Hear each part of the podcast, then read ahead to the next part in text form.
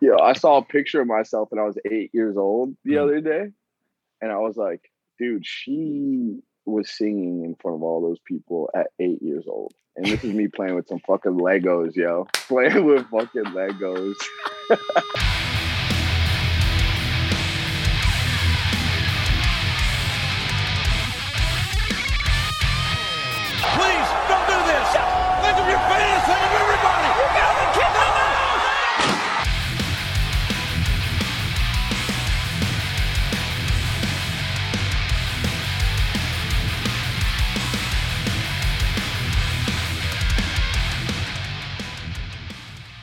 I don't I don't mind doing it either or. Mhm. You know what I mean?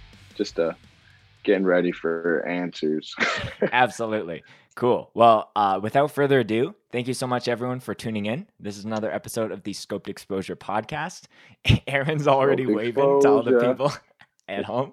What's up, fools? Uh, yeah, I'm very excited to be bringing on uh, the vocalist of Jesus Piece and the bassist of Nothing, Mr. Aaron Heard. Thanks for joining me on the show, man. What's up, y'all? Thanks for having me. Yeah. You know. um you know as we were you know we're into season two now which for me is like anything between 100 and 200 podcast episodes and when i was planning Oh for my this upcoming season you were definitely a guest that i've wanted to hit and um and have come on the show so you know this is one that i can like uh check off the you know top 10 list of of future guests that i want to hit up so i really appreciate you um making some time for me today man Yo, anytime. I'm a little elusive, so I'm sorry about that.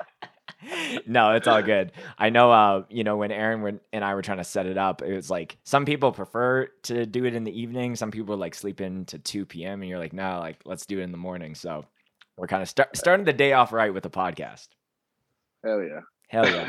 um, yeah. So Aaron, um, obviously we're going to be chatting about uh, Jesus Piece and um, Right. gonna tie into some things on nothing and some things about you, the musician. But before we talk about any music things, it's a required thing here on the podcast to check a bev.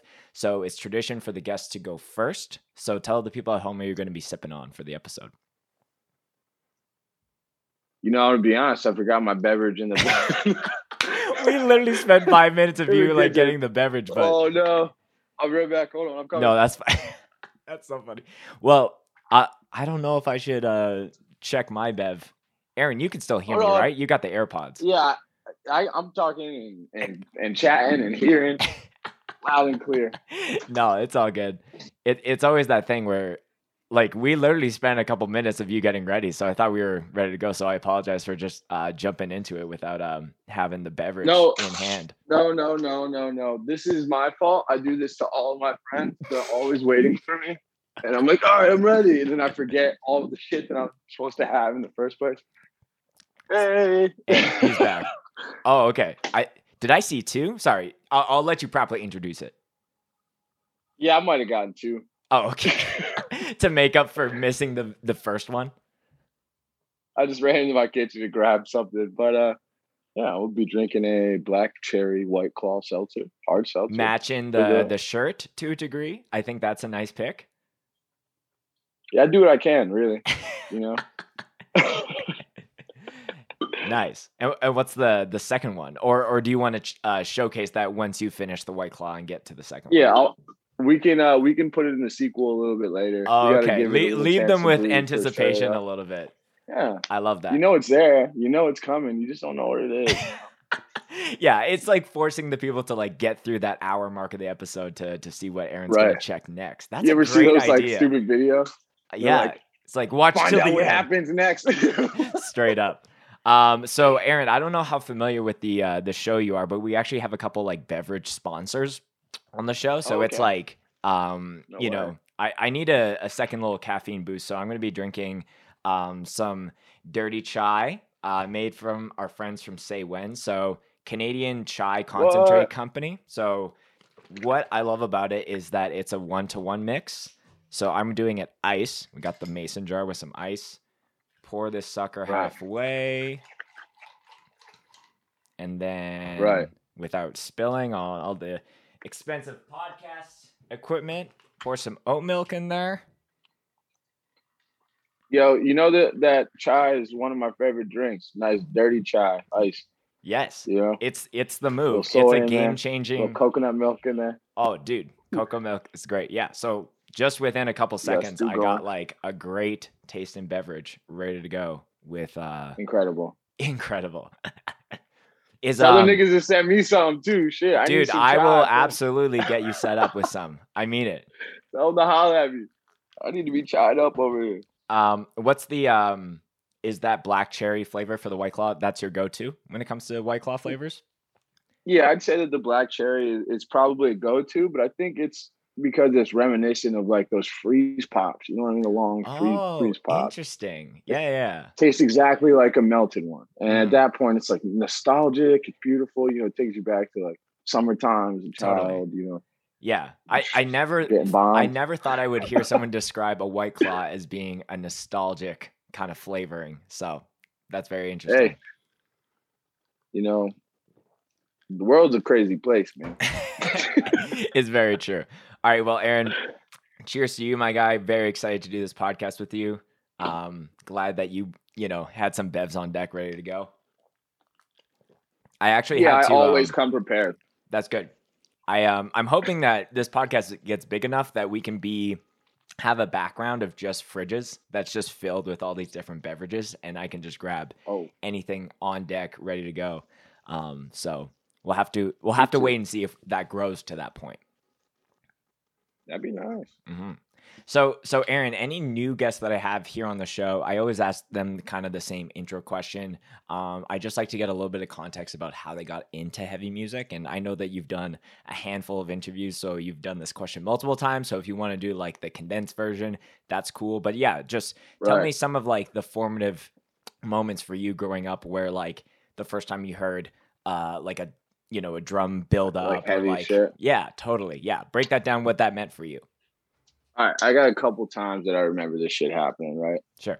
So, uh, for one, Tony Hawk Pro Skater 2, Anthrax, and Public Enemy. Yes. Turn it up. Wild man shit. I was like, this is wild. This is awesome. You know what I mean? Also, super into Linkin Park when I was younger. Mhm. I had a cousin who had like a, a Walkman or some shit. Was like, you gotta check this out. And at the time, I was just like, rap and rock. totally. so I was like super dialed in on that shit. And then from there, like I would dip my toe in like little like nu metal stuff, but it never actually stuck. It wasn't like a part of my like myself really. Just like, you know, music wasn't even really like a driving force in my life. I was like a, you know, skateboard around town, fucking run around, do whatever the hell. But Sure. it wasn't until like high school or something. Like I got a little more into punk music around like eighth, ninth grade. Just cause like water. I mean, I didn't I didn't really like the rap that was out around the time. You know, hanging out with skateboarders, you fall into other shit, you know what I mean? But it didn't start clicking until like a couple of my friends brought me to like a couple like metalcore shows out in the burbs of PA. And I just saw like everybody marching and shit and like acting crazy. I was like, whoa, Mhm. this is wild. You know what I mean? Totally. Um, but I'd say yeah, about like high school then, and then I started like asking around, and then like finding shows in my area, and just before I knew it, it was like um, I tried to put all my time into doing that. You know what I mean? Yeah. I lost your video for a second Uh, there. Yeah, Dave is calling me. Oh, okay. Sorry, no, that's I fine. got to text him. I want to be on the phone. I just got to text him real Yo, I'm doing a podcast for the band. Can you chill? All right, good to go.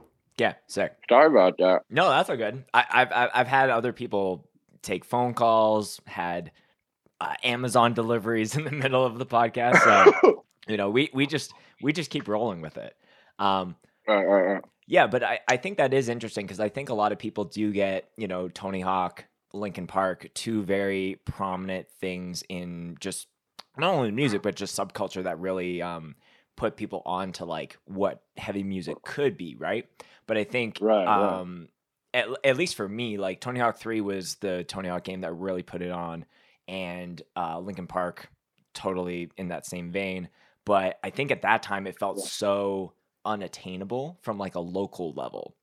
So you feel like it's Right. like this thing that you're just like, oh, these are like rock stars. You know, you see the Slipknot, Right, it's like you see, yeah, you're like, how how could little you know Spencer in Canada do that, or or Aaron in in uh, in Philly? But then when you go to a local level, you're like, oh, people can write this heavy of music and have some kind of reaction, but it's in a garage, Right. it's in someone's basement. So, um, yeah, so Well, that's what fucked me up about it too, man. To be honest, because I've always felt like I was like a, a music video kid. You know what I mean? You watch shit ton of music videos. You're like, damn, I wish I was fucking rocking like that or some shit. You know what I mean? Like, but for it to be accessible like that, it totally flipped the switch. Hell, I didn't even care about bigger bands for a while. Like, I only cared about bands that were in my area, like purposefully. You know what I Mhm. mean? Yeah, yeah. Like it, it's it's back in the days with the YouTube algorithms when it wasn't just like you watch a Slipknot video and then everything recommended to you is Slipknot. It was like if you watch Yeah. Slipknot, here's like all the other nu metal nu metal bands that are like closely related. Right, right. Yeah, but like Rabbit hole was easy to fall down. Absolutely. It's not just like you watch one thing and then like it's just pushing pushing only that content. Um but yeah, it's uh it's it's it, it's interesting to hear that you know, once you found it on a local level, it's like, oh, I give a fuck about this way more than I care about like Corey Taylor per se, you know? But now it's crazy like percent. to even flip the switch now, like you guys doing stuff with like Knotfest is like now you're like a you know, an arm's reach away from that man. yeah, dude. I mean, I don't really know what's up with them if they're gonna bring us on the fest or something, but they're they've been creeping around the IG. You know? Mm-hmm. Slipknot around the just creeping around the Instagram. Nah, I think it just the Knotfest joint. They've been like even not even just us, but they comment on like a lot of like bands in our ethos, like in our our shit. Mhm. And I'm like, well, we'll fucking pull the trigger already, dude. You know what I mean? Like, this is where all the hot shit's at, anyways, bro. All that other shit's watered down, yo. Totally. Yeah, yeah. I love that idea. all these like sick ass bands. yeah, just like the whoever's running the IG for Knotfest, and you're just like, yo, like, wh- what do we need to do to make something happen? Just harass them in the DMs for a while. yeah, you're like, I know you're not one of the original nine. Like, like, tell me what's Yeah. going on, and uh, let's make it count. Um, I just hit the chat. Look, cut the shit, man. Let's play some music. yo, get me on stage. Yeah, dude, that's so funny. That's how Um, you book a show right there. huh? Mhm. You just harass Knotfest in the DMs. um, okay, so I know, um, uh, you know, the origins of Jesus Piece. I don't know how much you want to go from like the day one kind of thing. Um, what Yeah. what what I do want to hit on, um, and this comes from someone that like archives shows, uh, very similar to Sunny. And you know, I think it's safe to say that Jesus Piece is probably within the top three bands that Sunny has filmed of all time. And uh, what's crazy is just to see that growth for you guys, um, kind of intent. Like I've only been able to see you guys once uh, live, which was Wild Rose 2019, but I feel so closely connected to your band just through all the videos that he has done. And then it was only um, somewhere, uh, you know, in the in the midst of uh, the height of the pandemic last year, where like you know you're just bored and you're looking up videos. I found a video on your, I think it's your personal Facebook, where it's like Jesus Piece's, like maybe first show ever, and you guys are playing like a song in, In a garage. huh? Yeah, and and like to my knowledge, like you know, obviously there's not the crazy responses that you see in a lot of those videos now. So like maybe just talk to me about how you know having someone in your local sphere archiving literally the origin of your band to what it is now. Um, how how how has that affected and just like um you know made you guys think about how to operate as a as a you know an entity now? Well, uh, to give you some background on that show before I started on Please, the yeah. answer, uh, that was actually Anthony's garage. Uh, our bassist Anthony. Okay. He used to throw shows there from time to time, and a bunch of bands had dropped off the show, and we didn't even have a fucking name yet. We were just like, "Yo, we got a couple of these songs. Let's fucking play it." Yo. Right. So we did, you know, and I like even now watching it, it sounds so fucking heavy, like for real. You know what I mean? Like I hear the slam and I'm like, oh hell yeah. But it looks so like you can tell like this the synergy's not there yet. Like I look so awkward, just like bobbing around like fuck. yeah. You know what I mean? But I uh I think having these videos from the beginning, like just from the top, it it's great because you're able to see like okay this is what can change about our live show. Mhm, i watch it and i'm like i hate this part about this. So i Mhm. always like try to be more conscious about little things. You know it's like ballerina dancers are dancing in front of a mirror for a reason so they can pick apart their Totally. movements you know what i mean? Even those tiny intricacies that they hate about what they're doing you know it's it's there to perfect it. And Sunny has definitely been that mirror for us. And not just a mirror but a fucking alley oop and a half dude because everybody has watched these videos you know thanks to him so Mhm. always love the Sunny. But personally, I fucking hate going back and watching those videos totally. Yeah, yeah. just because I pick myself apart so much. I'm just like, Right. As any Yeah, yeah. musician would do. of course, but like, not a lot of the shows are, for one, early on, were like just awesome to see all of our friends coming together and just like the community around the earlier part of Jesus Piece was really, really great. hmm uh, hella supportive, you know, even from people I didn't know that well, you know, when we started up, it just everybody in the, our area just was like, hell yeah, you know, Right. and it's very rare that that happens. hmm Yeah. There's it- always some stupid divide. yeah, it, I I think it's like it's very easy to run to like oh like live videos are for you to go and look at that cool like stage diver mosh move that you did. But I think you know the val like I always say the value of live sets is almost like immeasurable because like you can break it down to like you know everything from like like you were saying like a band can look at like mm, maybe we should like slow this breakdown um when we play it live versus on the recording or maybe we like you know add a break here or maybe we change these songs around or like let's definitely not do this again. But then there's like the fact of you know archiving the people that are going to these shows and maybe get on stage and do vocals and they're like oh who's this person in this band? Maybe they start the next like big metalcore band or Right, right. so i think it's just interesting to um you know i've always i've always had people that you know when i first was starting out you know, like I was just filming whatever I could locally, and you know, people would always at sometimes be like, "Oh, like well, maybe don't film this show because it's like only a few people here or whatever it is." But like, I think it's so important to like capture every every moment of that band because then you see the true story arc, and and like you said, like Sunny and and those videos are kind of a mirror, um, and and maybe they're not important like at the time, um as Right. far as like posting it but it's just like the overall legacy of a band like you know being able to like showcase like this is you know jesus piece is one of those bands that's been archived so much it's like kind of safe to say that like almost the majority of like the the the huge moments of that band are are archived kind of forever if that makes sense Hundred percent, yeah, definitely. And and we're definitely grateful of that. And honestly, I feel insanely lucky because I'll I'll be able to look back on these things. You know what I mean? Or my kid even will be able to look back on these things and be like, "Yo, my dad was pretty fucking whack." yeah like um yeah that's definitely like something i want to touch on my corny dad. yeah that's definitely something i want to touch on later in the episode but i think it is wild that you can be like it's not just like hey like here's a music video that your dad did it's like here's like over a hundred sets of your dad like playing this music it's like what like why, why is there Yeah, so God many Yeah, God forbid anything ever happens to me, man. Sunny's gonna have so much wild shit to send my kid. And just even like him filming me like running around Japan and Australia like a psycho, man. Like Mhm. the kid's gonna be like, dude, my dad was a fucking idiot.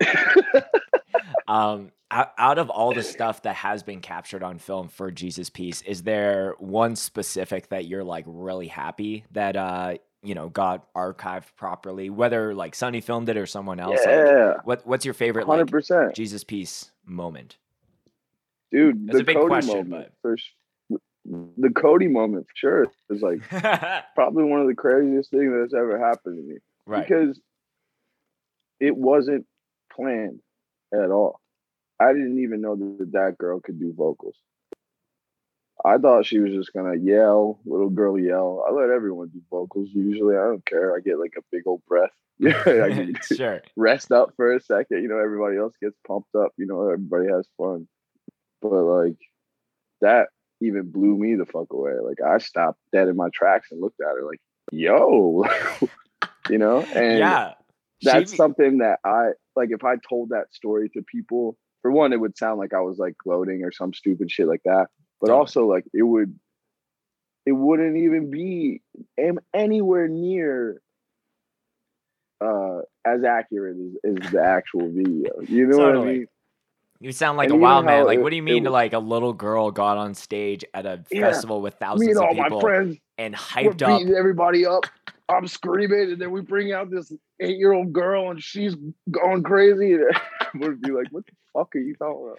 Dude, In like a coffee shop or some stupid shit. Like, yeah. Do you you do you know if um because I because I think I started following her on Instagram and you know she's right? she was like playing bass and teaching herself that like do you know Yeah. have you connected with her or like heard of anything you know obviously like some people have their viral moment and they take it and, and make it this big thing and she's so young so it's you almost like don't want that for her like you're like you're still figuring yourself out as a, as a person but I'm, I'm curious how how often you chat with her or, or keep in touch Oh, me and her dad are actually really good friends. We play chess together and shit. okay yeah, yeah. That's this is old head Cass, yo. Mhm. He's an old black dude. He's in the punk as shit. He's the man.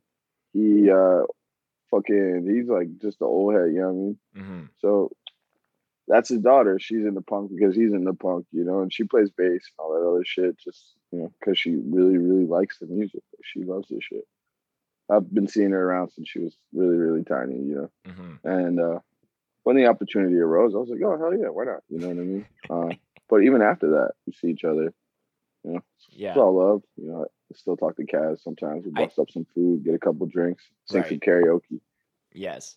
I, I can't believe like her going to school like the next day or the next week or whenever it is and just telling that and all our friends are like, there's no way. And then they're like going on a hate5six and it's like, yo, Cody's crazy. Yeah, I saw a picture of myself when I was eight years old the Mhm. other day, and I was like, dude, she was singing in front of all those people at eight years old. And this is me playing with some fucking Legos, yo. Playing with fucking Legos. totally, man. It's like, This oh, chick's rocking the fucking stage. Right. Yeah, and I think that's so like it's it's a it's like a cool like thing that that you guys did and Cody did and it became viral like through Sunny and you know trying to bug Yeah. Ellen to have her on the show and all that shit. But I think that is Did so that ever crucial. actually happen? No, I don't think so. You know, I think oh, um boo, Ellen sucks. it, it was a missed hate Ellen. opportunity for sure Ellen. for her for sure um but i think that is so Fuck crucial Ellen. for like you know young kids just to even be in those like experiences to like you know watch these crazy live sets of bands and be able to like even partake in it in such a small way i'm sure it will have lasting impacts for that person. Yo, it's even cool because like the kids who couldn't make it to the show because they're too young, they can still see and be in the fucking mix. You know what I mean? totally Like it, it keeps that avenue open for the people who are gonna miss it. You know, and that's really cool. Some people hate that. You know what I mean? And I think that's stupid. Mhm. are, are you playing video games like- right now No, yes, I am. I am Okay. playing video games. I just know that But- there's gonna be people commenting on the podcast like, "What's Aaron doing playing video?" I'm totally cool. Like you're holding this conversation. I'm gonna stop in a second. I promise. I just have to get like fucking 400 more souls real quick. That's fine. I gotta buy Ludwig's Holy Blade. This shit is important, my man. I can't believe a podcast guest is like, "Can five more minutes, Spencer? Like for me to play this video game before I have to get back to it." Uh, Spencer, I love my video games, dude i i respect um you know f- little factoid before we get back to into jesus piece stuff but um i don't think i would be in doing videos and like all of that without like halo and video games of that nature Yeah. Yeah. Video and shit because of Halo. yeah um so there's this thing called machinima which is essentially Ye- making videos I know Machinima. okay yeah you're familiar so you probably watched like red versus blue growing up Yeah, you're. Mhm. Yeah, I know about Red versus Blue. So I watched that like religiously, one to find out how to do it. Bought a capture card device for my uh, for my computer, and like would literally meet people in matchmaking and being like, "Yo, I'm making this zombie movie. Will you be my friend?" And uh, you know, No being- shit. yeah. So it's buried. Maybe I'll I'll, I'll do an episode where I like go through uh, some of those old videos, Yeah. but like literally without being able to um, play around with that game and make videos, like I probably like I think I would be into hardcore because again, like sorry, I've told this story multiple times on the podcast, but like it's not like without Halo 2's like um soundtrack with like Steve Vai's guitar solos and Breaking Benjamin and Hoobastank and all that kind of shit. I don't think That was all on Halo. hmm Halo 2. You know, I didn't even like recognize that shit at the time. Like that wasn't anything near my like my musical taste. So I guess it just went right over my head. That's crazy. Yeah, but you're just like like you can't name another first person shooter game that had like crazy guitar solo music in the in the main soundtrack, right? I, I guess I outside of think it- like Doom, but like Doom's a beast of the of its own. First person shooter, you said? Yes. Um, Like Call of Yeah. Duty or any of those game franchises are like here's the cinematic nah. like movie shit that you would expect. I was gonna say DBZ had like fire ass solos all the time. Oh, that's that's true. not a first person shooter by Yeah. any means. Yeah. But they were always ripping. Mhm. Right, I'm done playing video games, Okay. Spencer. I swear to God. No, I I wasn't trying to call you out or anything like that. Uh, but it was uh, I think it was fun. You know, got to talk a little video games as well. Um, Yeah. So I know, as you know, you were bringing up uh, you just having a, a kid like very very recently. Congrats on that, by Yeah. the way. Um, Thank you very much. Shout out Leo, yes. best dude in the world. Um, yeah. How's how's that been going for you? Because I know like that's a you know if if that's not a huge life change, I don't know what is. But yeah, how has that been uh, Yeah. going for you in your life? Uh, It's been incredible, honestly. What's Mm. up, Keena? How's it going? How you doing? How you doing? You're on the you're on the podcast. Yeah. You're on the Um, podcast. it's uh, it's been really really awesome to be honest. Like i've i've been like ripping and running for the last like six years of my life you know what i mean? I haven't really cultivated my home life at all. Mm. so to like finally for one get sat down by the pandemic and like total like you're back in society bitch like immediately you know what i mean? But also to you know be helping somebody come into the world you know what i mean? It's insane. Hmm but it's it's a cool change because I mean, if this wasn't happening, I'd probably just be partying like incessantly and being irresponsible. You know what I mean? But this has honestly put shit in perspective for me in a way that I, I never would have figured out for myself. You know what I mean? Totally. That and it's like every day something new is happening with this dude. He's always doing something crazy. hmm there's never a dull moment. So it's not like I'm even bored anymore. I'm just like I have like another drunk roommate to take care of or like bandmate.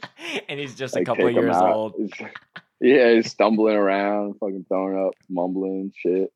Like, it's cool, man. I don't think I've ever heard someone comparing a newborn to like taking care of uh, a, a like a irresponsible bandmate. But I love that. Well, yeah, I mean, touring with nothing, you'll figure that shit out quick. But he's like a fifth member of nothing, essentially. Mm.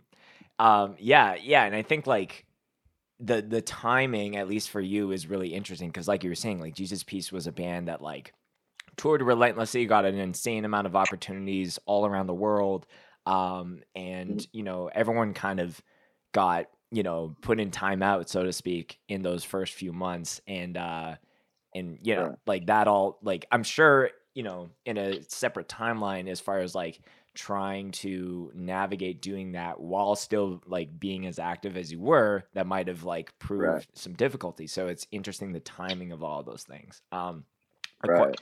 a question i had was like because i think hardcore you know a lot of people have come on here and, and talked about how hardcore has like um taught them like different life skills or just life lessons or you know put things into perspective through you know the community that they're a part of. So i'm curious if through all of this you know first couple of years of being a parent for the first time has th- has there been anything in hardcore that has like helped you with you know being being a dad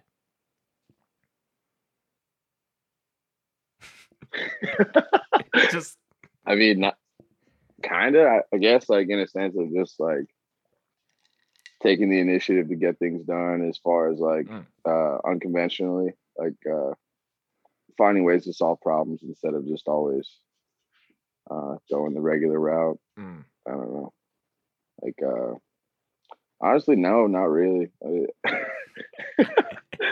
Like, I want to add something nice, but I, I don't think that, you know, the last however many years I spent dedicating my time to this shit, like, has really helped me much in fatherhood. If anything, it's all the things I ran away from touring and acting crazy. Mm. I see. That's the stuff you need to confront to be a better parent. You know what I mean? To do the things you need to do for your family. Yeah. So I feel like, at least for me personally, in my personal experience, was a lot of escapism as opposed to, you know what I mean, taking control of my life and doing the things I needed to do. yeah. So, if anything, it taught me what not to do, and and fatherhood, Which is still a lesson, I'd say. Yeah. Yeah, a lesson nonetheless. But hmm I don't want to talk down on the thing that I love. You know, Yeah. one of the things that I love in this world. But uh, I mean, it's easy to harbor a lot of negative aspects of your life doing this shit. You know what I mean? So it's just taught me how to balance it out, really.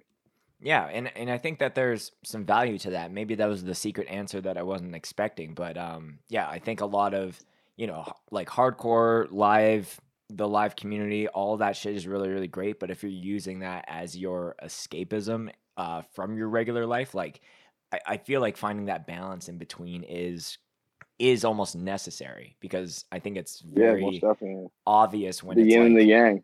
Absolutely the yin and the yang. That's right. Yeah, like I have I've had people come onto this podcast that like, you know, like they are a teacher and they like, you know, mentor students and then they'll like flex on these music videos and write the hardest songs ever. But they like having that balance and that degree of separation between.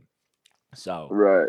um yeah it, it doesn't matter if that's in your career or your family life but i i do agree there's something to be said where um you're having a, a like you can insert yourself and then you can essentially be removed and uh focus on the other things that are important to you as well uh just as equally Right. Right. hmm Right. Yeah.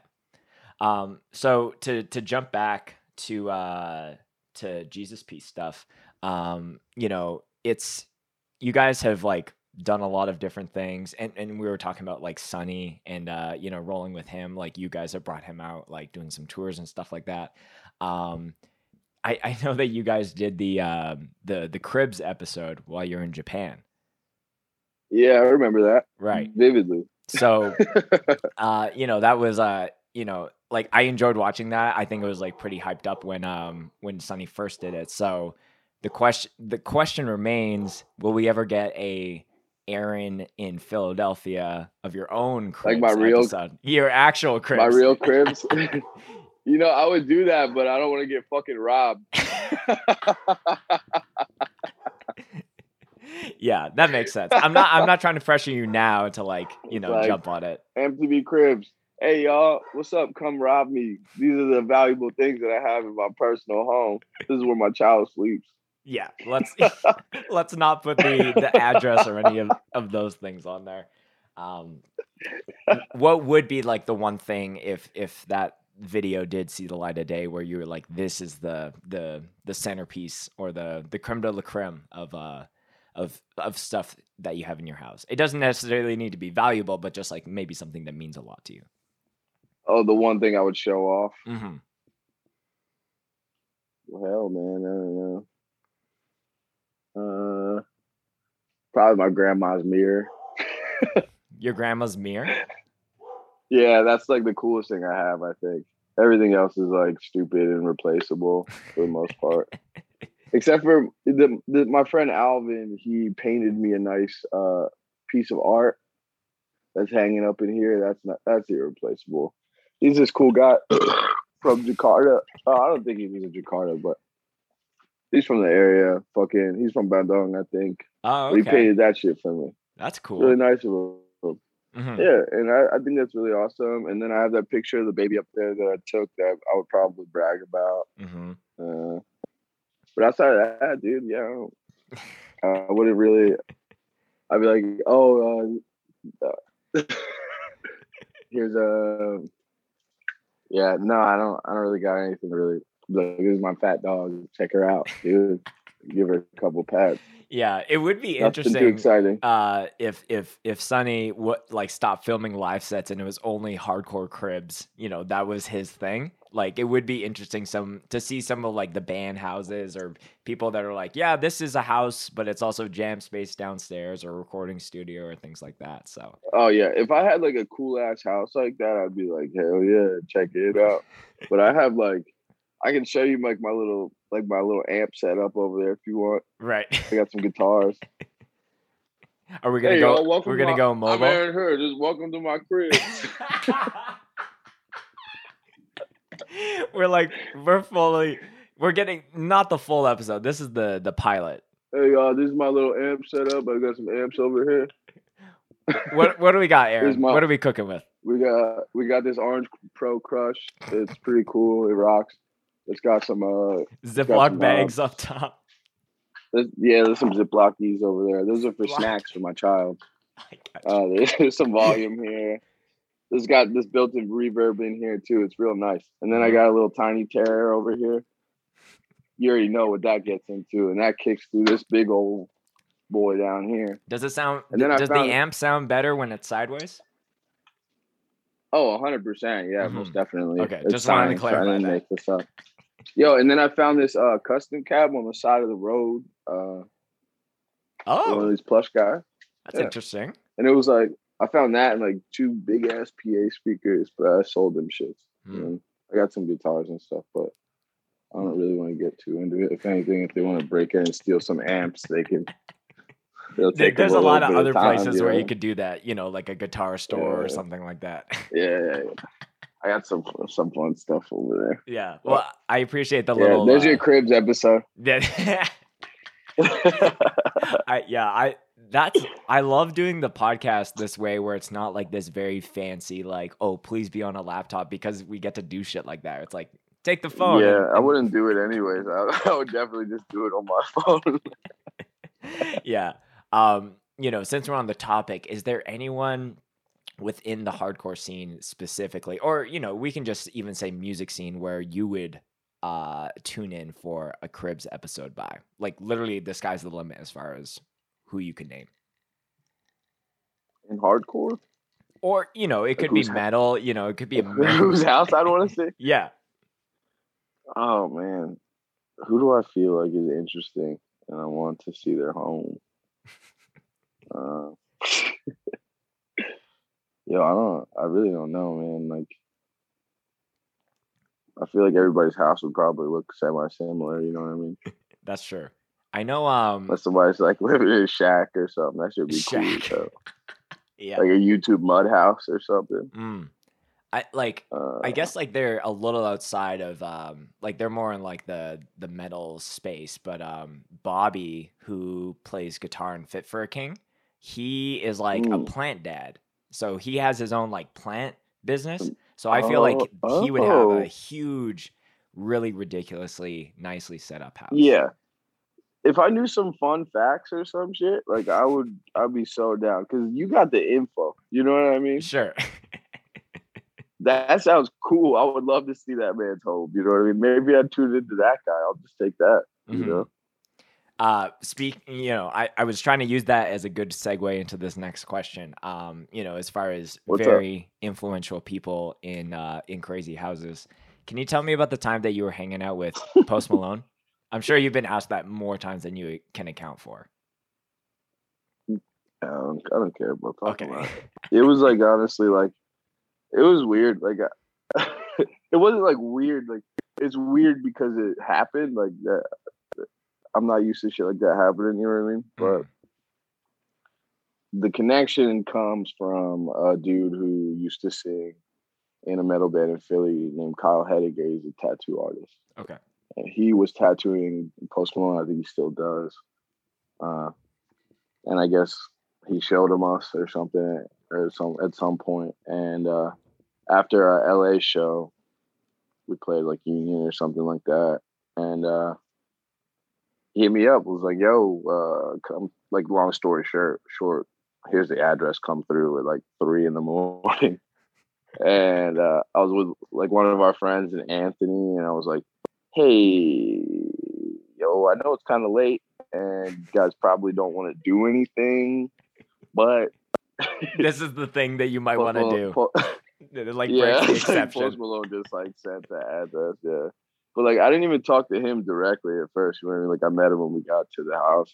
He was really, really cool, like incredibly hospitable. You know, we busted it up, talked about music. Mm.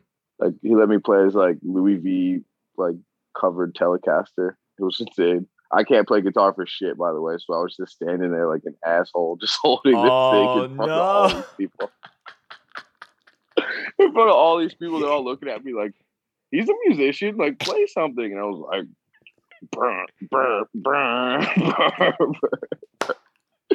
Doing smoke on the water in a guitar center badly is one thing, but in Post Malone's house with him as the audience, oh man, the pressure would be on for sure. Like play a riff, man. No, You're there like, was bad people fuck. there too. There was other people there that I never met, and I'm like, yeah, they probably think my band fucking sucks. But no, he, he played guitar. It was really cool. And then we were talking like he had a bunch of you know guitar cases there. He pulled out this like Music Man from the fucking '80s Stingray. We were talking about it, and he goes, "Oh, that dude plays bass for your band." I'm like, "Yeah, Anthony, right there." He goes, "Hey, you want this bass?" and I remember looking like. I fucking play bass too, fool. Like, let me get that shit. He straight up gave Anthony this fucking Music Man, yo. Straight. yeah, yeah. Couldn't believe it. we just hung out. We like showed showed him some music, like power trip and stuff. He was hella nice, Mhm. and um, we left. Do, so do you think about that moment as far as like if I played the guitar a little bit better, maybe he would would have given that bass to me? No, no, no. I don't think like that. No, Yeah, But- that's fair. no, he's all right, man. I mean, any a couple times he's come to Philly. I went and chilled over there, and just kind of like busted up. You know, Mhm. and keep it moving. I Yeah, don't, won't bother the dude too much for nothing. yeah. I and and even just the the timing of when I saw that photo, um, of just like, you know, I I think he had like just put out his first album, so like you know the his awareness was just starting to build. E- even then, it was like, Mm. oh, he's this big like you know like hip hop star, but now he's like, oh, you are like in the leagues of all the top of all the top people within that genre. But it is Right. you know, it's just one of those things that like anytime it's your birthday, I see Anthony posting that photo. I'm just like, it's just so crazy to see. it's it's definitely one of those moments that like I'm just like I live in a simulation. Like this is fucked up. I don't really know what's going on anymore. Right. Like it definitely I'm just feeling like that in general now. It's like Mm. anything could happen. Like I don't. What's uh? I saw you crack your second bev. Do you want to give that a Oh, a yeah. debut? So uh this is an Angry Orchard hard cider. Nice. I uh I was lucky enough to come across a bunch of uh, free cases of all this stuff. Oh, So to be honest, I'm just kind of drinking what's here. it's it's not like uh, curated by Aaron. It's like nah, no, it this isn't like uh, a palette thing. This is just kind of like a uh, saving money is the move. I I hundred percent feel that. Like majority of the bev, like the amount of bev money that I've saved because of having bev sponsors for this show, like, is immense. So I How many Bev sponsors do you have? Let's get into it. I have now two. I want to know the numbers too. Mhm. So you got the chai joint, and then what's the other? one? Uh, so there's a brewery here in Calgary called New Level. Um, so they Okay. do uh, a, a ton of different um, crazy kind of beers. So like everything from like your your standard kind of pale ale. Let's see if I got. Okay, you're gonna They got any on. pilsners and shit. I don't know if they. I think that they do have a pilsner, good pills. but um, they like. I think the the area where they excel is like their sours. So they have like a blue raspberry lemonade sour that has been like absolutely killer. Um, there's a You want to tell? I got a story about the last time I drank a sour beer. If you want to hear it, sure, yeah, please. you know the band Adalia by chance? Dol like Dahlia. Adalia. oh, Adalia. Adalia. Yes, I know that name. It was Yeah, like a Florida Florida metal band. Um, the singer Tyler is a friend of mine, and he works at a like a brewery in Tampa. sure. And when we were down there, FYI, of course, like everyone's wilding out. I'm like, I'm gonna go to this fucking brewery, you know. And they're all like, "Yo, let's shotgun a pounder. Are you down?" I'm like, "Yeah, hell yeah, I'm down." You know what I mean? Sure. It was a pounder of sour beer, so I just kind of threw it up immediately all over Oh, this, all over the brewery floor. Like I just, I just left afterwards. I just, You're like, uh, thanks. I'll I'll see ya. yo, it's been great kicking it with y'all. I gotta get going. Uh, yeah, yeah, any sour beers are probably not to be slammed in one go. It's uh to be enjoyed, Yeah, you know, throughout, not just like, oh yeah, I can I, I can uh I can do this in one shot, no worries. yeah. I definitely wouldn't have done it had I known. However, you know, that's just the way she goes sometimes, man. So so you're doing that and is it like the second it hits your lips, you're like, oh, this is not like some kind of lager or pale ale. This is like a little I'd say like like two sucks in, I knew it was not my regular Tuesday afternoon. but you but you were like, I'm committed to uh to doing this. Yeah, I was in it already, dude, Yeah. and it was it. I did not pan out well for me, and I did not have a good time. But I wanted to at least finish the beer just in case I did make it out of there. That's fair. Should, you know, I really. it, it- it's one thing to be like saying, "Oh, we drank this beer and threw up," but uh, do you know the brewery? If we wanted to just quickly plug that, plug that. No, I don't. Okay, I, I wish I did. Hope someone watching knows, and we could put like a, something in there, or something Mhm. later. It's in knows? and it's in Tampa, right? Tampa. Yeah, it's like right off like the Ybor Main Street. Okay. Well, if you're from Tampa or, or anywhere in Florida, you've been there, you can comment comment it below. Uh, I'm sure the beer is good. It's not like a, you know, it's yeah, not it's like probably it- the beer. It went down deliciously. It just came up a little rough. You know what I mean? That's all I'm saying. I love it that. was incredible. hmm Uh, do you have any other favorite breweries that you've hit while you're while you've been on tour? Um, You know, I haven't done many breweries, uh, almost ever, because I, I stray away from the beer. I, I feel like shit after drinking it. It's super bloated. sure, So I just kind of drink whatever else. I'm like a mixed drink guy for the most part. got you. Like a nice cocktail. Hmm. What's like the go-to Aaron cocktail of choice? Okay. Well, if anything, I'm gonna get myself an old fashioned. That's like a, my thing. I'm a whiskey guy. Mm. Uh, but if I'm outside, if I'm drinking a little clear and I'm out getting crazy, uh, I'll do like a gin and soda with a lime, you know, or if I'm out dancing, I get a tequila pineapple. Oh, Ooh. okay. You you have drinks per activity. It sounds like.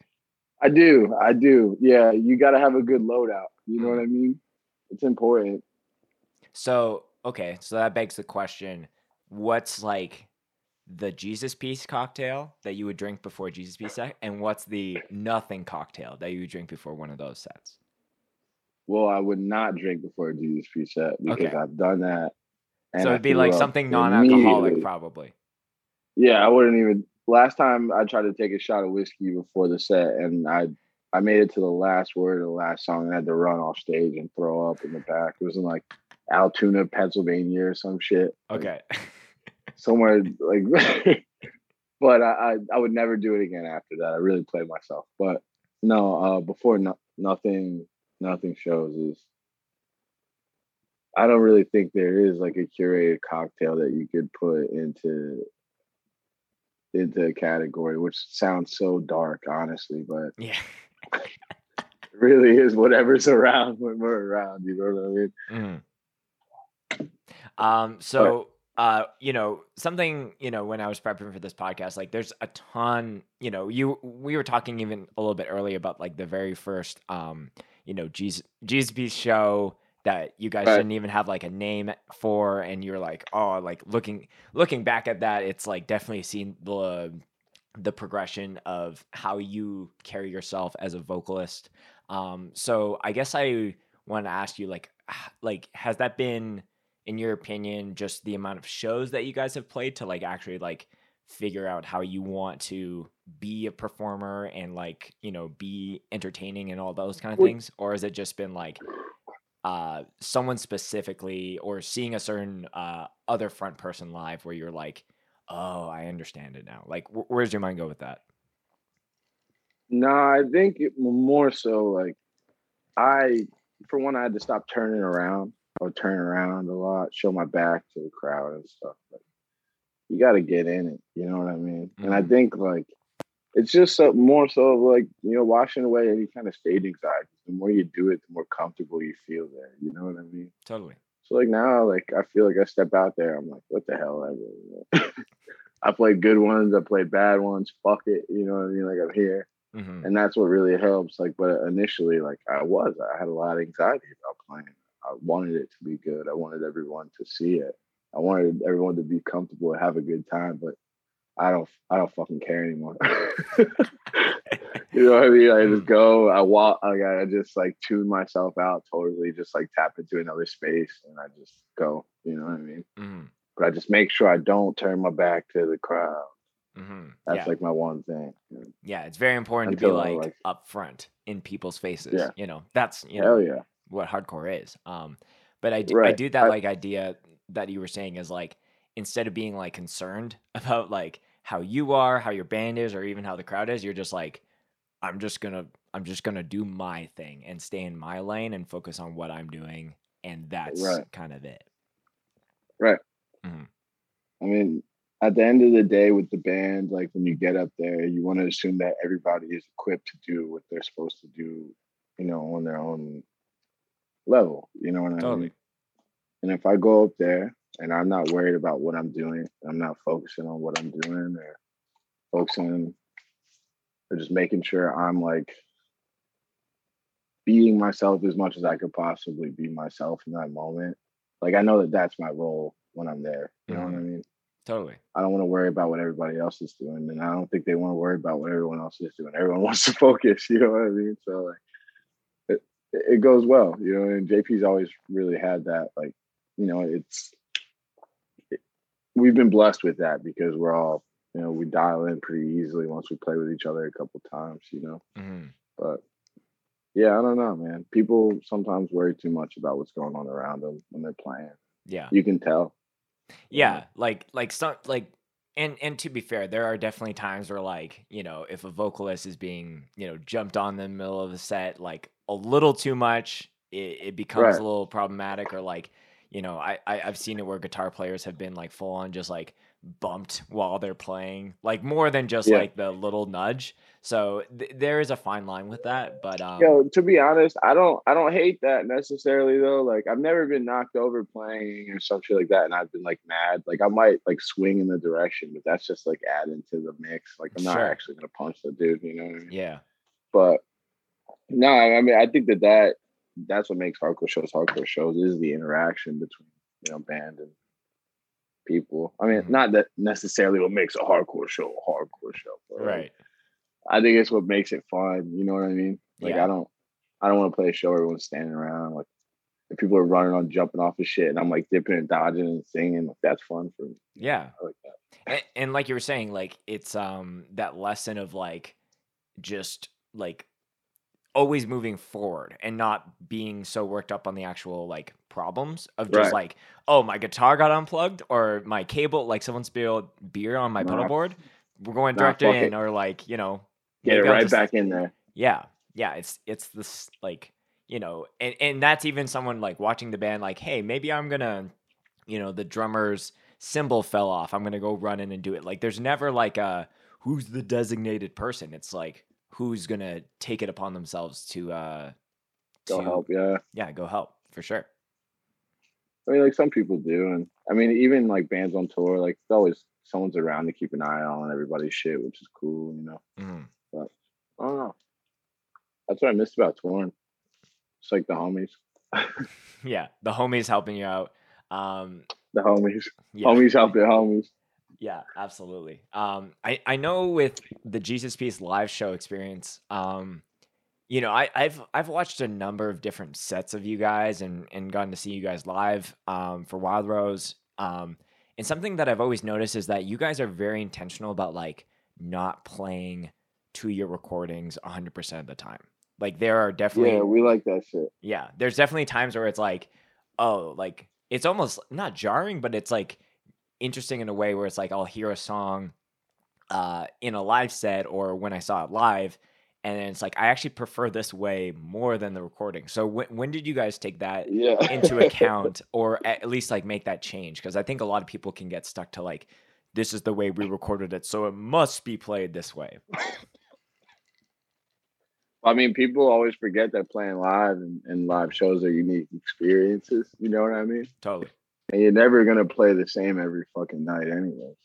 totally So, yeah like, And our work, it doesn't need to be absolute. You know what I mean? Just because it's on the recording, cool. They have that recording, but like, we're still fucking variables here, man. Like we're all wild cards. We could do whatever we want to do. You know. Mhm. And I think even then, like it gives something else to the live show to want to be there for too. You know what I mean? Like we're gonna get a little crazy sometimes, switch it up. Yeah yeah and i th- i think it just like helps instead of um time stamping that song it like kind of shows that the songs can evolve you know four five six years after you guys have released you know the split or And you know, not for nothing, man. Like playing the same songs, especially if you're listening to the recordings and you're like, fuck, I could have did that differently. Like Mhm. just play it differently live. You still play this shit anyway. Yeah, totally. You don't have to just Yeah. like uh shelf that song and be like, "Oh, I'm never going to play this live." It's like maybe you just play Right. that breakdown a little bit slower or like Right. Beef it up. Put some double kick behind it or something. Yeah, I mean, romp it out. what's Anything. your what's your favorite like um song that you guys have changed in a live setting um compared to uh the recording?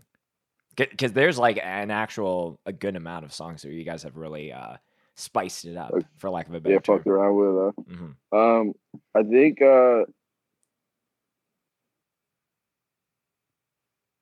hmm, maybe sinking. I would assume like Yeah. Lewis, Lewis gets a little crazy on the feet sometimes on that shit. I love it. Like that's like I'm always jazzed up whenever he starts hitting shit like that because I'm always like pushing for more death metal esque drums. Like I'm like a, a heavy drums type dude. Totally. Man, I love grooving and shit, but like crushing drums is like it gets me fired up when I'm singing. I'm like, ah! Like sometimes he'll do some shit and I won't even see it coming. You know what I mean? It'll just get me like real fired up. I'll get like I'll be gassed, like super tired, and then he'll do some shit like that. And I'll be like, oh, Totally. Yeah. Yeah. it's awesome. yeah being no sorry to be able to um to do that e- like you know i had band practice last night and just like seeing my drummer do like something that again like you were saying unexpectedly that amps me up to like want to do my Yeah. shit better and then it's just like this constant cycle between the band that again gets cycled with the live energy of the show and it becomes Right, like, man. you feel and it that's in the the best part about being in a fucking band. You know what I mean? like in the age of recording everything, like the aspect of jam gets lost sometimes. Hmm. It's there to change up. It's there to fuck around and evolve while you're doing it over and over and over again. You know what I mean? totally That's how your songs become your songs. Mm-hmm. Yeah, and and like you said, like being able to have like I I I- I'm really curious if like when Jesus Piece is like you know going back on tour and you know there's certain times where you know you guys are able to um hey I know that we've been doing this part this way live but like you know check this out and it's like totally flipping the switch on something com- completely different Yeah, it usually happens like last second, kind of like that. it's like, yo, let's do it this way. It's like, all right, sick.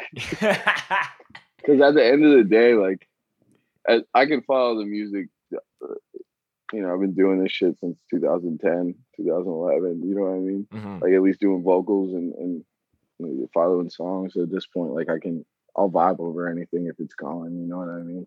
yeah So I'll catch the beat as soon as it starts happening, as long as I can hear what's happening. sure Yeah.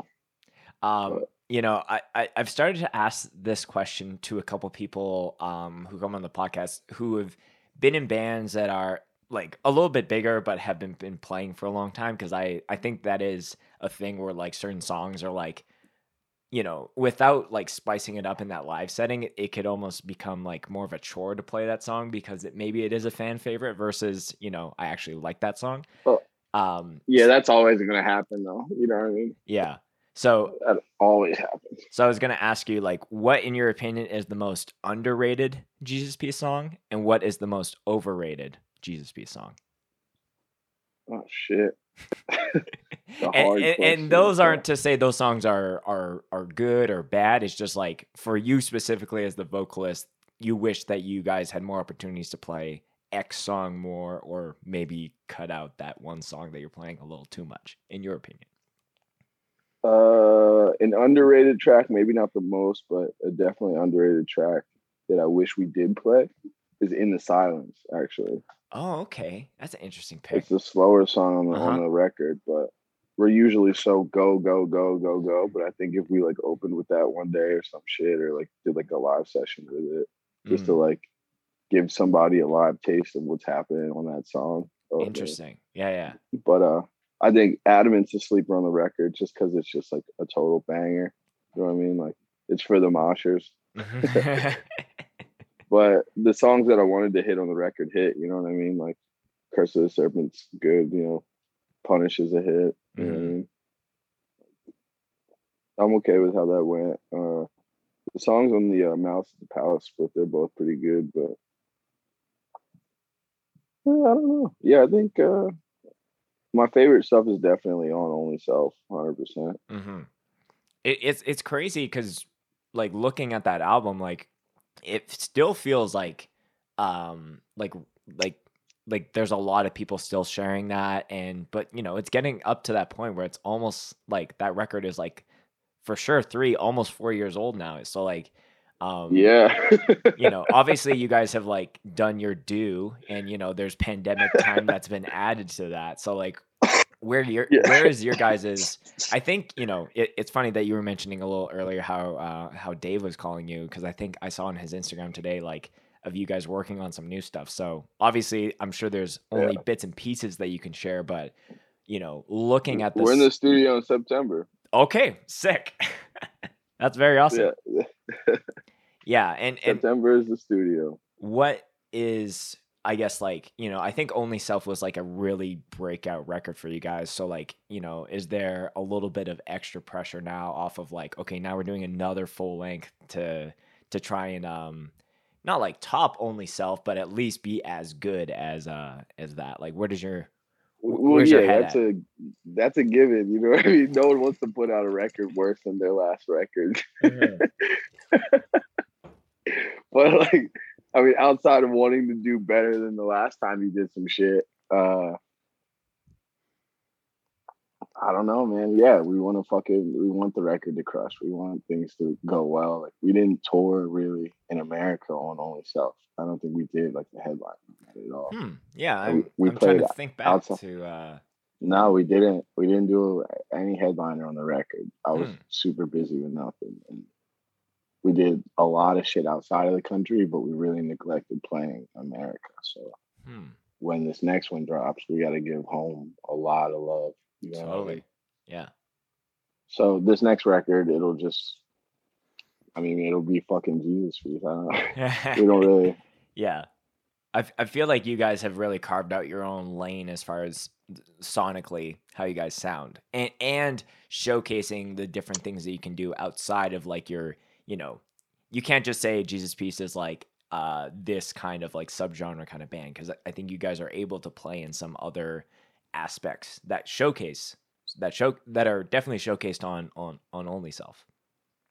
For sure, yeah. Mhm. I mean, that's probably my favorite part about being in the band is the versatility and where we can go with things. You know what I mean? Absolutely. Play all kinds of shit.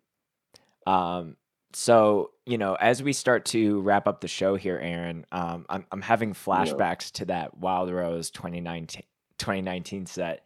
Uh, I watched. Yeah. I was watching it, and uh, what one of my favorite moments is you were you were like, this next one is uh is gonna go out to Canadian weed because you were just like a- apparently really messing with the Yeah. uh, the Canadian weed that that you were um Yeah. partaking. So I was I was I'll gonna never ask. forget about that week.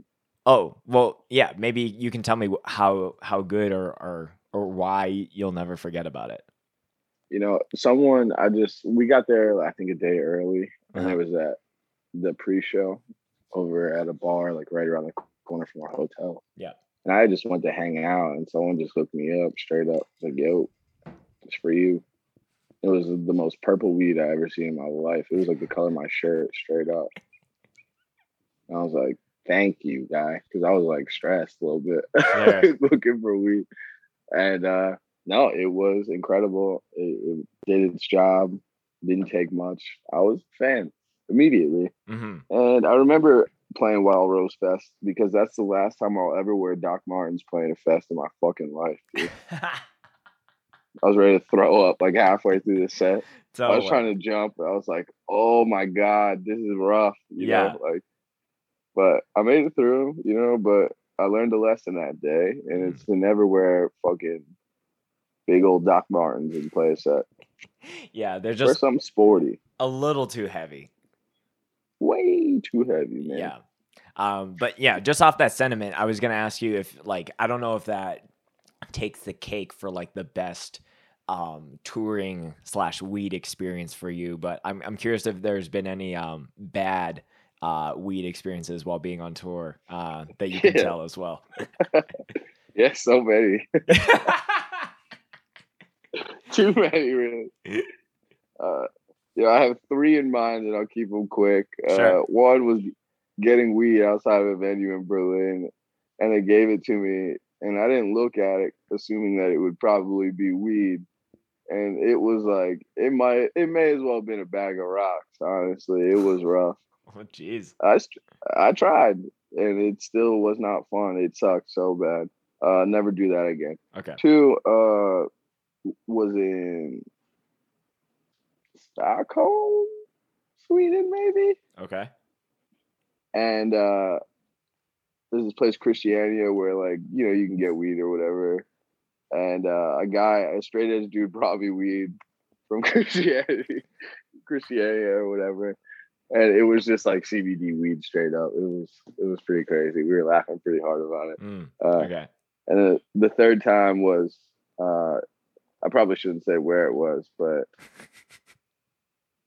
someone brought someone brought me weed and I smoked it and I I honestly it had to be laced with something because I was like loopy for an entire like six hour drive. Oh no. Uh, so that was like the worst one ever. Yeah. Has, yeah, like it like just having filmed a, a fest in um in California just a couple of weekends ago, like that was a thing where like a lot of bands were like, shout out to all the people that brought us weed. I was like, is that just like the thing to do for any big touring band that's coming through? Is just like bring them the local strain or or whatever it is. Not even the local strain, just hook it up. just hook I it mean? up. Because uh, I mean, a big part of my day, I get to the city, I'm like, all right, now I gotta find weed. Like, my Instagram's always like, yo, Cleveland, where the weed at? Like some shit like that. Where the weed at? Where the weed at? Yeah. Just saves me all the trouble. hmm But I definitely like need to cut back on everything for a while. I feel that. I I have got been focusing to do. I have been telling people like when I go to festivals to film or like if my band is coming through, like I like for me, it's not weed. It's like bring me the local bev bevs that that you want. Yeah, the bad. Yeah, bring me bring me some beers, bring me some um, you know, some local sparkling waters, some local energy drinks, like anything that's fancy. Like let's all bring What's your beer? What What do you when you ask? What do you really asking for? for for uh, like for a beer, like an alcohol? Yeah, where you're like, yo, bring me some bevs. What are you like waiting for the message for? Like the one that's gonna get you stoked up the most. Yeah, that's a good question. Um, I think like definitely through New Level, I really like a lot of the sours that they have, but I oh, what was that one I just had really recently? Um, I, I think if it's multiple, having something Yeah. like uh like something White Claw esque is um like not a White Right. Claw specifically, but if there's something that's a little bit more nicher than that, um, Yeah, some light. You know what I mean? yeah, totally. That I can have like one or two. Um, you know, it's uh it's definitely like sometimes when I'm filming so many bands, it's like so go go go. So I only think about like, you know, enjoying something at the very end of like the the the night of filming. Um right. If it's non-alcoholic, it's definitely like bring me a bring me a coffee. Like bring me a dirty chai with some oat Oh, milk. let's go. Yeah, yeah, that's that's, That's my, my, fucking shit, drink man. right there. Yeah, we'll definitely. I always get um, like soy milk or coconut milk. we'll definitely get you hooked up with some of this, man, because I think it's uh yeah. more people need to know about it. So, yeah, um, tell them to holler at me. definitely. Um, you know, not to to keep asking you bev questions, but um, if there was a beverage sponsor that you could have for both of your bands, where's your mind go with that? Like you would have to group them both at the same time. Like No, you could have them individually because I'm sure like the the drinks for you know there's a couple like straight edge folk within Jesus Piece, so maybe not having a beer for that band, but yeah, where, where's your mind go? Yeah, probably. I'd say for Jesus, it's probably like a, a yerba mate, some Mm. shit. Okay. Just so everyone can stay fired up when we drive and shit. Dave Dave loves driving. He's like a driving fool. You know what I mean?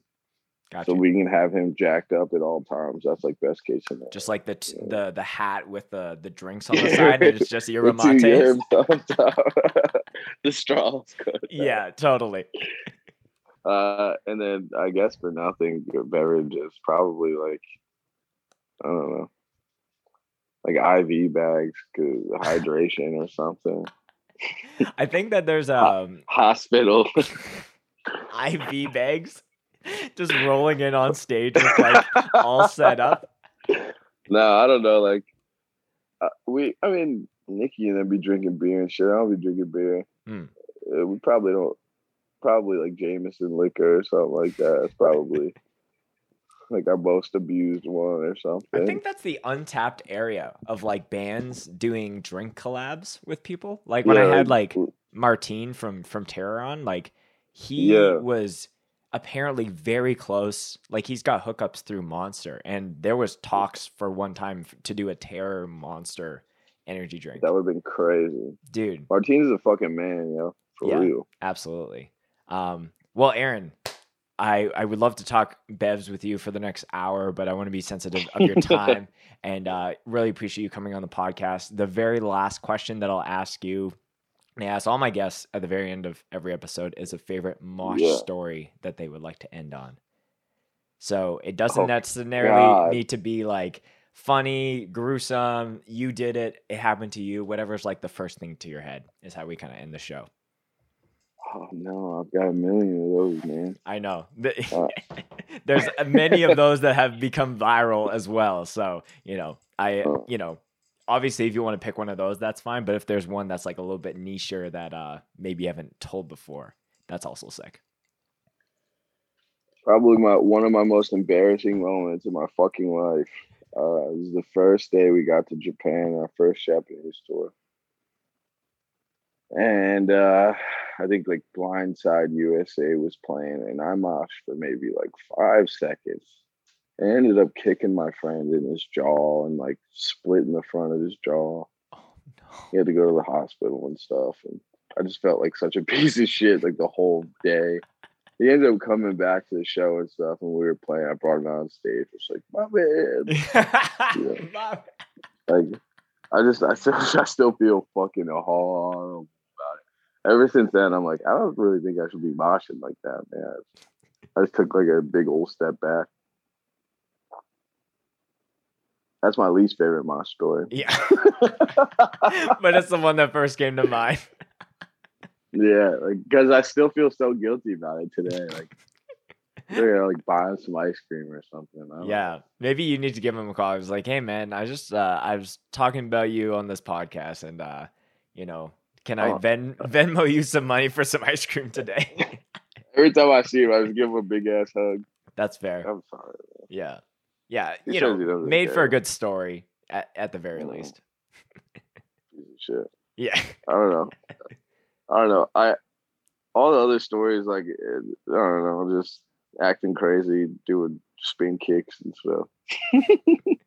no, that that's a great one to end on, in my opinion. Um, Aaron, Yeah. again, appreciate having you on. Um, it sounds like there's some things coming down the pipe for Jesus Piece, and I'm really excited about that. Uh, obviously, Nothing's been doing a lot of really cool stuff as well. Um, so all your band links and all that kind of shit is going to be in the description and in the show notes. But if there's anything that you want to plug, shout out, send the people off with before we wrap up officially, the floor is yours, my guy. JP's in the studio soon. Uh, nothing's got shit popping up soon. Uh, nothing goes on tour in October through America if they actually let it happen. So Okay. buy a bunch of tickets and shit. Is that Uh, announced already? Yeah, it's, Oh, okay. uh, it's nothing. Frankie Rose and Unum Claw. Unum Claw. Okay. Might have fucked up the name, so I apologize if I have. Um, uh, I'll be on Twitch playing video games.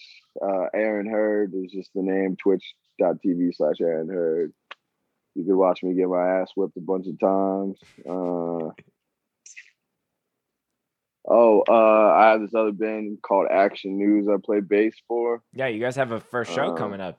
I saw. Yeah, our first show is happening September 17th.